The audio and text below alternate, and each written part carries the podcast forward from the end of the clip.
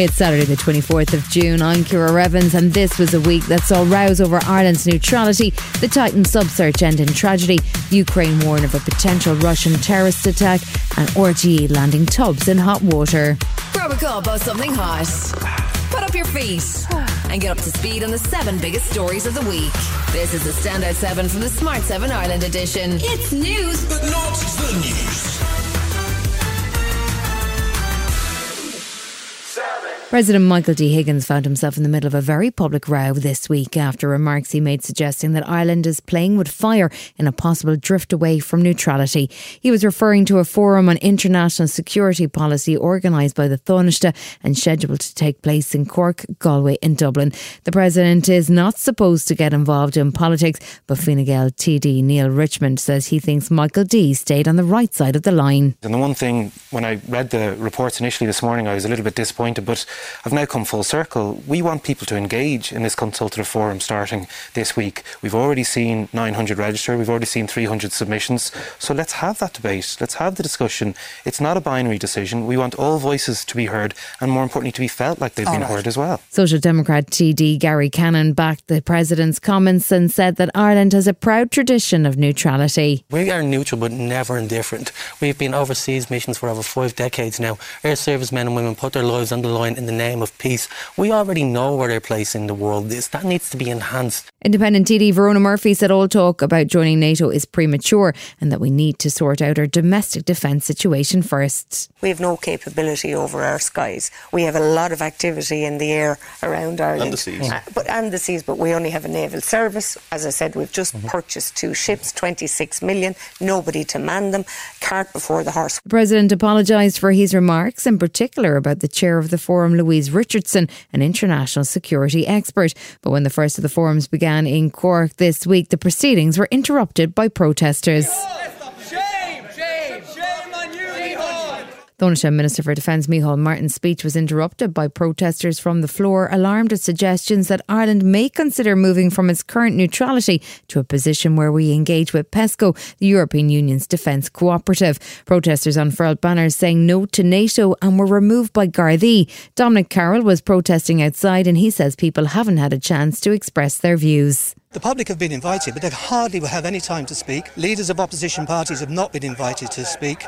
This is really a sham. Speaking after the event, the Taoiseach was trying to stay focused on the major security issues facing the country. I think to me, my two big priorities are cybersecurity and subsea cables. And I'm absolutely convinced in the world of technology that sharing information, sharing experience and expertise is the key way that we collectively within Europe can deal with the threats either from ransomware, criminal gangs, or from state actors in respect to cybersecurity.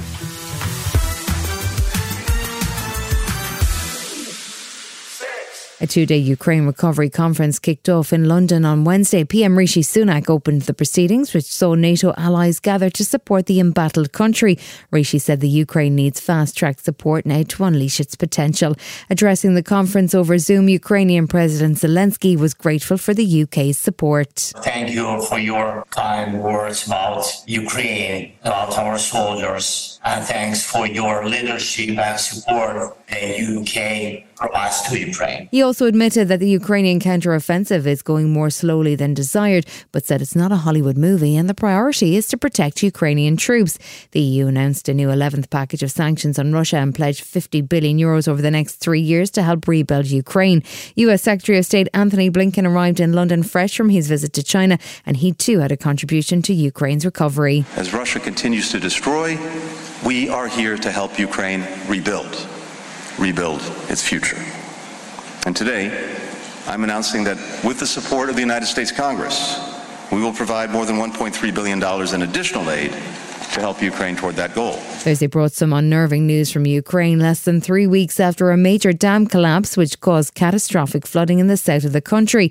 It's thought another attack could be imminent. There's growing evidence Russia was responsible for the breach of the Kakhovka Dam, and now Ukrainian intelligence believe Moscow could be plotting a staged terrorist attack on the Zaporizhia nuclear plant, although the Kremlin's denying it. Here's Ukrainian President Zelensky making the announcement.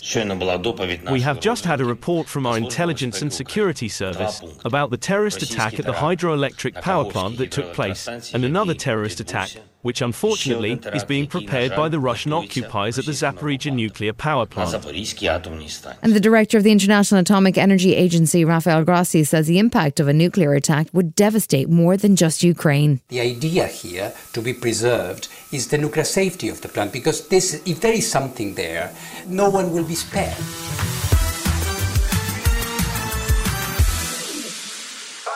The National Children's Hospital is already well behind schedule and way over its original budget, but it seems like more delays and extra costs lie ahead before the work is completed. On Tuesday, Sinn Féin claimed that newly announced remedial work could cost tens of millions of euros and add significant delays to the opening of the facility, but they wouldn't reveal where they got their information. Health Minister Stephen Donnelly thinks Sinn Féin are just causing trouble for the government. This may not be the case, but we don't want a situation whereby the contractor is feeding information to Sinn Féin who is then maybe inadvertently acting in a way as to undermine the position of the state. The National Paediatric Hospital Development Board are responsible for the design and build of the new facility. They say only minor alterations are needed and that it won't cost anywhere near that much or cause major delays. But Sinn Féin claim that their information is correct. David Cullinane, TD, is their health spokesperson. But what's important is the documentation that we have and whether it's factual, and it is factual. And the documentation we have is very, very clear. This is a very serious problem. The board knew about this in May of last year. They've now accepted that. Speaking outside the door on Tuesday afternoon, Social Democrat TD Jennifer Whitmore thinks the whole project needs to be a lot more transparent. Exactly what are the extent of the defects? How much will it cost to rectify them? When will they be rectified? When will the hospital actually be open so the children can get the healthcare that they need? And how much is it going to cost?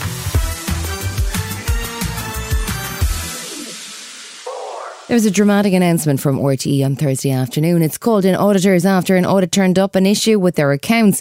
The issue, it turned out, is that former Late Late Show presenter Ryan Tubridy was paid an additional €345,000 Euro between 2017 and 2022. That was never publicly declared. His official salary in that time was over €400,000, Euro, but there was also a separate undisclosed payment which was intended to come from a commercial partner. RTE board chair Siún Ní Raghallaigh appeared on the 6 1 News to apologise apologise. The board deeply regrets. It's betrayal of trust to the public, and we want to apologise for that. I would say that we did act quickly once we were alerted to this. But Ryan and his management company expressed surprise at the announcement, but it made it clear that they view it as an RTE issue. However, Ryan will not present his own show on Friday morning. Senator Micheál Martin didn't sound very impressed with the fact that RTE appeared to have misled the Dáil, and he says the board will be meeting with Minister for Communications to explain themselves. I think it's very serious, very concerning. I think, as the RTE board itself has said, it's a breach of trust. Transparency is essential in matters of this kind from RTE in, in particular being the public sector broadcaster and in terms of its corporate governance and in terms of presenting its accounts to the Oireachtas and indeed to, to, to the public. Still to come on the Standout 7 Ireland edition, the Titan sub-search ends in tragedy and Hunter Biden in the spotlight. Right after this. Welcome back.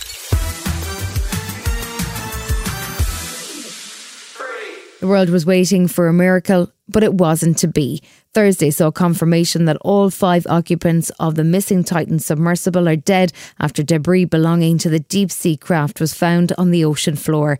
The submersible lost communication on Sunday morning, less than two hours into a dive to view the wreckage of the Titanic. What followed was a four day search of the Atlantic spanning an area of more than 10,000 square miles. But Thursday's discovery brought the news no one wanted. The submersible likely imploded during its descent, killing everyone on board instantly.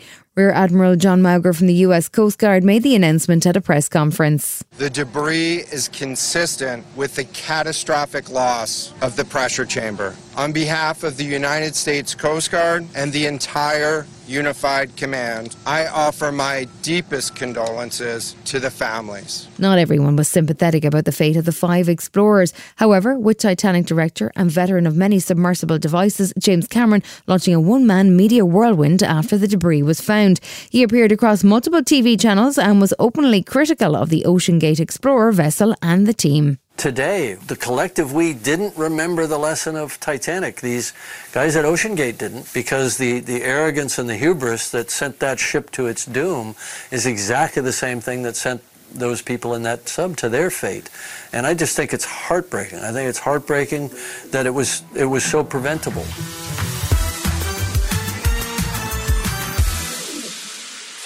US President Joe Biden's son, Hunter Biden, is set to plead guilty to two misdemeanor tax charges. That's according to court filings released by the Justice Department on Tuesday. He's also struck a deal with prosecutors which could help him avoid a felony gun conviction after he was accused of illegally possessing a firearm as a drug user. But House Speaker Kevin McCarthy said the agreement reeks of nepotism. continues to show the two-tier system in America.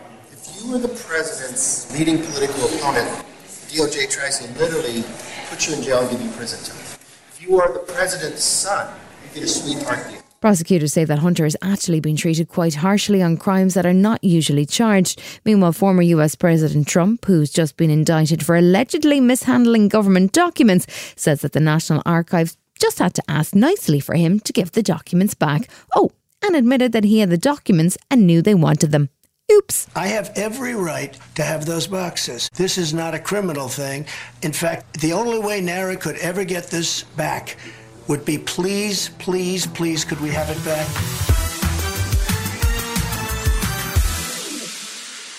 Have you been scrolling through the cinema listings hoping to find a romantic sports comedy drama? Well, boy, do I have good news for you. It's called Challengers and it stars Zendaya, Josh O'Connor, and Mike Faist in a tennis threesome. It's set in Boston, produced by Zendaya, and is due to premiere at the Venice Film Festival. And judging by the trailer, we may need new balls, please. I'm playing for both of us, Tashi.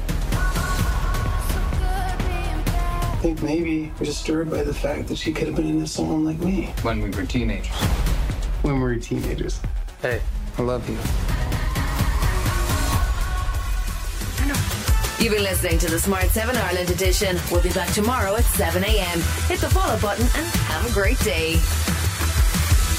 Give us seven minutes and we'll give you the world. Hi, this is Ciara from the Smart 7 Ireland edition. Just to let you know, we're pausing this podcast from Friday, the 25th of August, but you can still get up to speed in just seven minutes if you search the Smart 7 and catch up with our UK edition. Thanks for listening.